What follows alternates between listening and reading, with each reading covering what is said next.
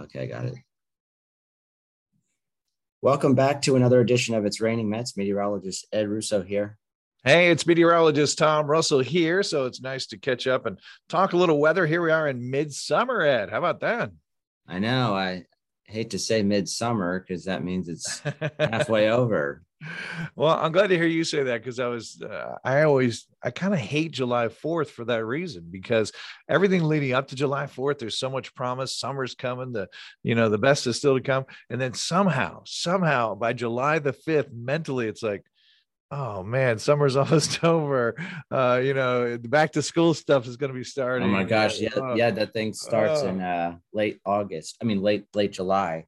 Oh, I, I definitely feel that way, but there's still plenty more summer to go. So let's let's wallow in it a little bit. Uh, yeah. Uh, where do you want to start? You want to talk tropics? You want to talk uh, storms? Yeah. What do you want to talk? Well, I can say like the past few days, um, the air has felt particularly thick. Mm-hmm. Just it's been unbelievably humid and we're so spoiled because you know fourth of july weekend we dropped the humidity. Uh, we've had these cool nights. I think that's one of the big stories of this summer. If you looked at june climatologically june was exactly average like 0.0 mm-hmm. average no deviations on the hot or the cold side right where we should be for this time of year. But the biggest thing between this and the last couple of summers is we're cooling off at night you don't mind the heat during the day when you get into the mid even low 60s at night people are opening up their windows and it feels pretty good. Um, and we just haven't had that the last couple of years. So i think that's the biggest change is the is the cooler weather at night. Yeah that's that's definitely uh, at least gives you some relief. And but- really no big heat. I was looking here um, you know we've had since june 1st we've had four days in the 90s and you know the last couple of years it's just been heat waves, heat waves, heat waves, and we we've had our hot days this year, but we haven't put together, you know, a week of 90s or any of that kind of thing. Not even close. Yeah, and some, you know, we've been kind of on the eastern edge of that huge ridge of heat, you know, because the Midwest and yeah, central and northern baking. plains have been super, super hot, and that ridge hasn't really like centered over us and sustained itself over us. So we've been kind of escaping the core of the heat 90s hundreds you know? I mean still obviously hot at times when it's humid but yeah we haven't we haven't seen any sustained heat waves in quite a long time. Okay so let's look at the rest of summer. So we're almost halfway through meteorological summer. We got half of july and all of august. What are you thinking about? Do we get into some of that heat or are we going to be in the same pattern i think? would say you know towards maybe the end of july into august i think would be our next best shot but i don't see any major heat well, you, you brought up a good point that that overall pattern, that big heat dome in the center of the nation, yep. has allowed us to be in more of a trophy situation. That trough over the over the Northeast has kept us at or below average.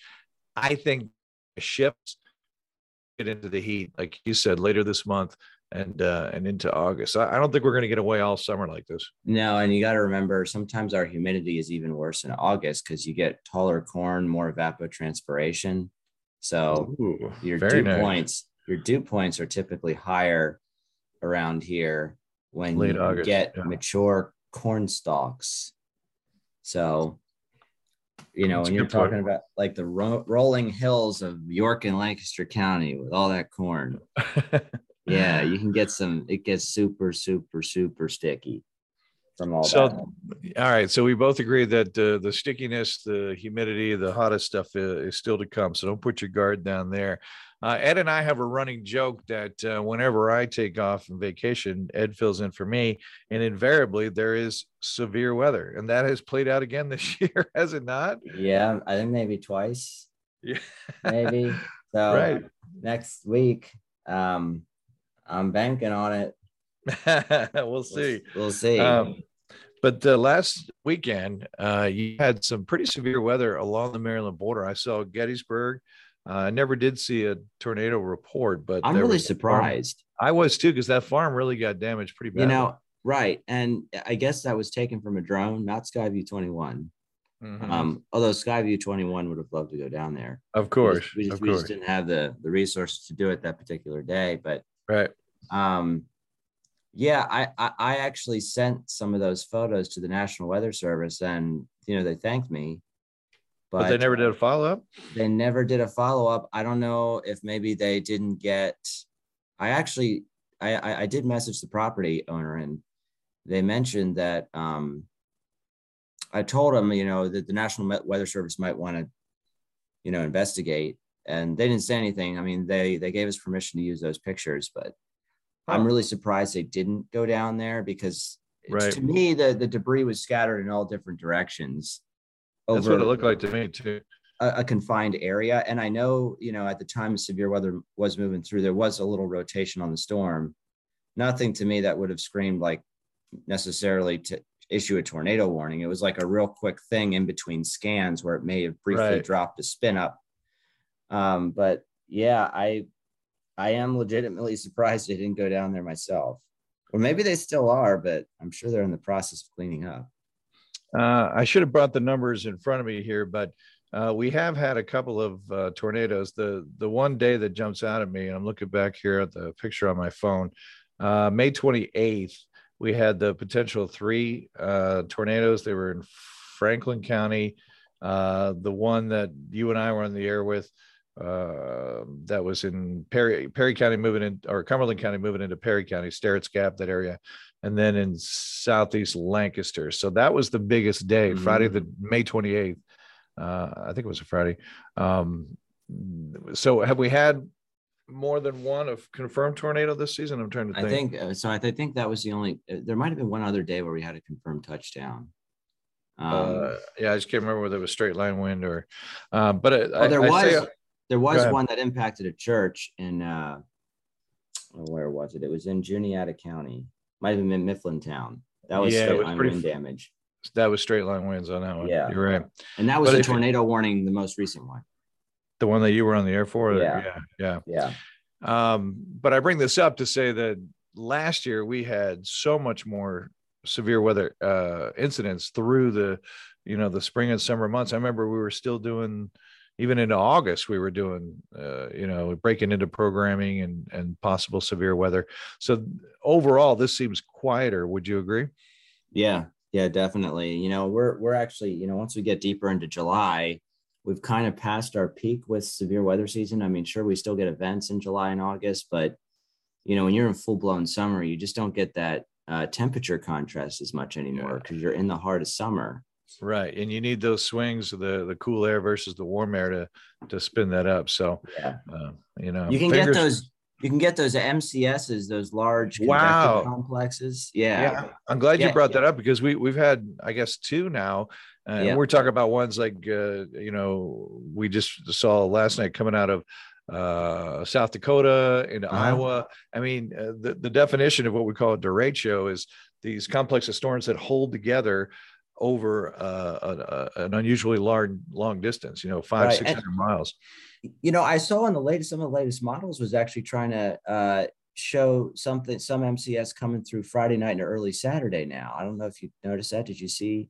No, I'll have to double check that. I mean, the, our front's coming through, so it, it, could certainly ride along that front. Yeah. Um, but uh, I just think it's a, a, unique pattern. I think it has to do with the the overall pattern of the U.S. Like you said, we're we're kind of on that northeast fringe of the ridge, and you know usually it's a boundary like that that these derechos just kind of feed off of but man they're impressive to watch when you see these things hold together over such a long distance.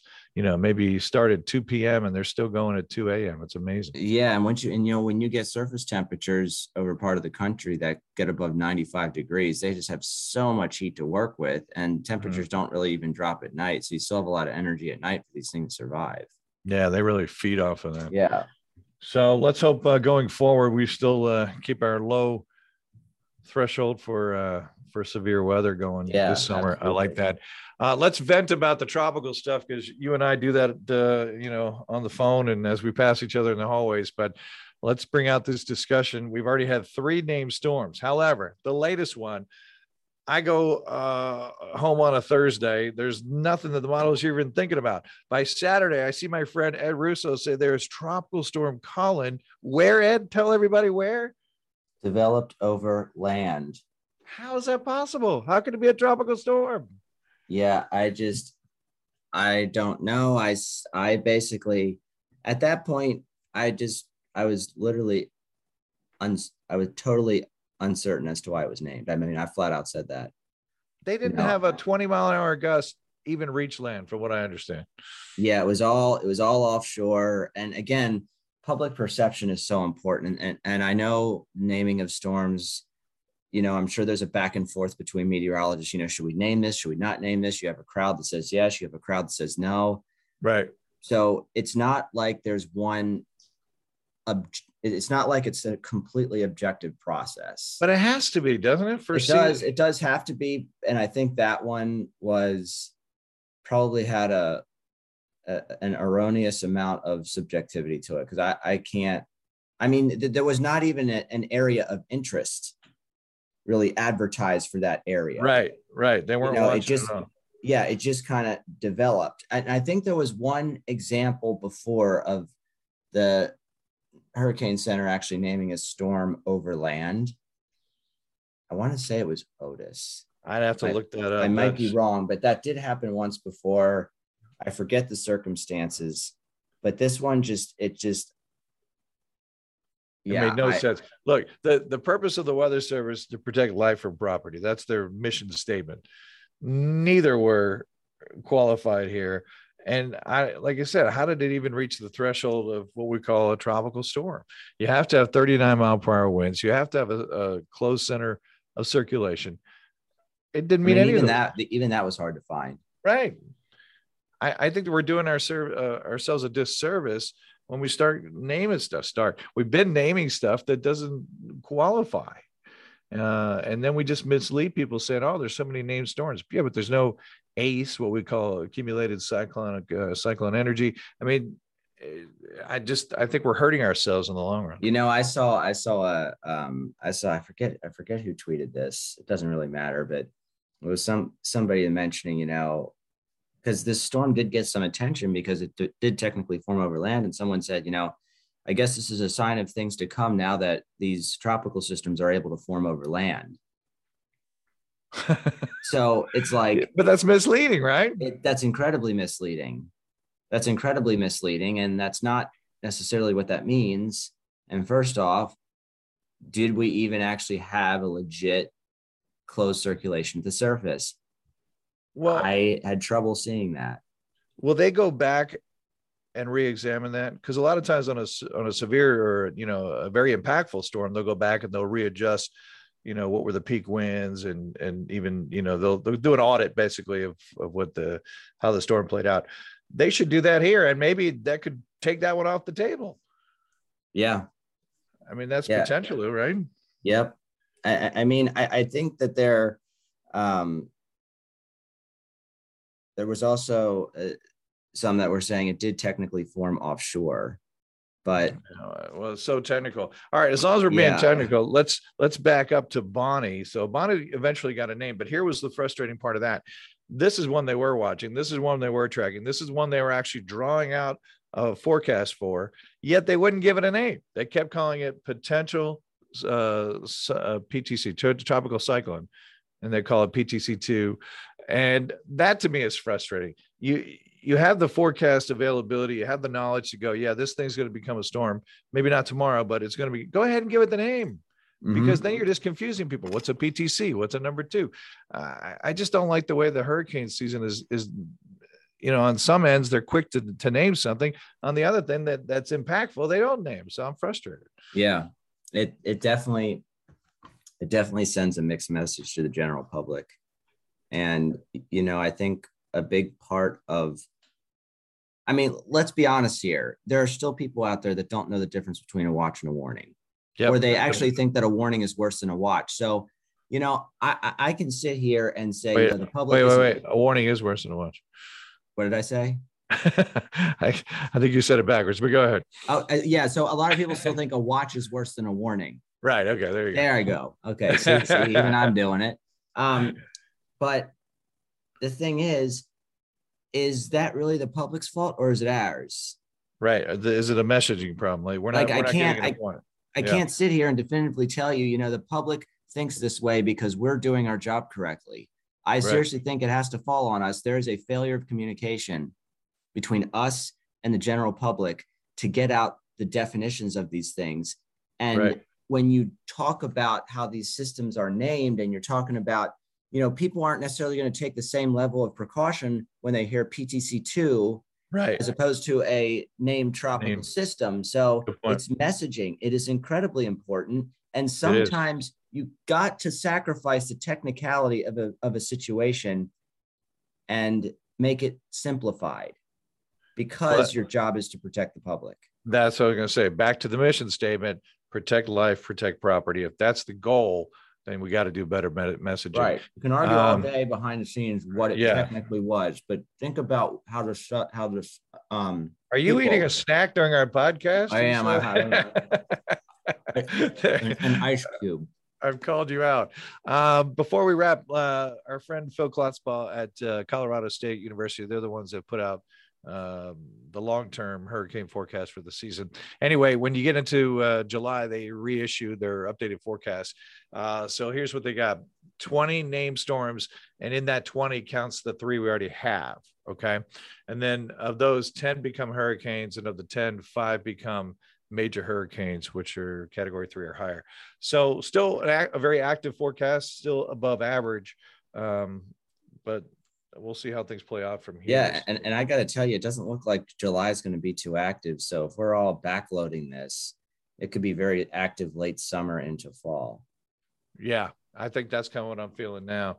Uh, once the, that overall pattern has to shift, but we talked about that big ridge sitting in the middle of the yeah. country, and uh, we'll, you know, I think we're going to see things heat up a little bit more in the Atlantic. So, well, always great to catch up with you, my friend, and uh, thanks for filling in for me. I, I hope that uh, you don't get any severe weather while I'm gone. well, you know, it always makes it interesting. So I can't shoot that down either. Yeah, I guess. I yeah. guess. So, all right, we'll uh, continue. Uh, there's always uh, more podcasts to come, but if you ever want to go back and listen to to Steve and Ed and uh, me and Ed and whatever, uh, you can find those on CBS21.com. Always right, a pleasure, my friend. Yeah, good talking to you, Tom. You're listening to It's Raining Mets.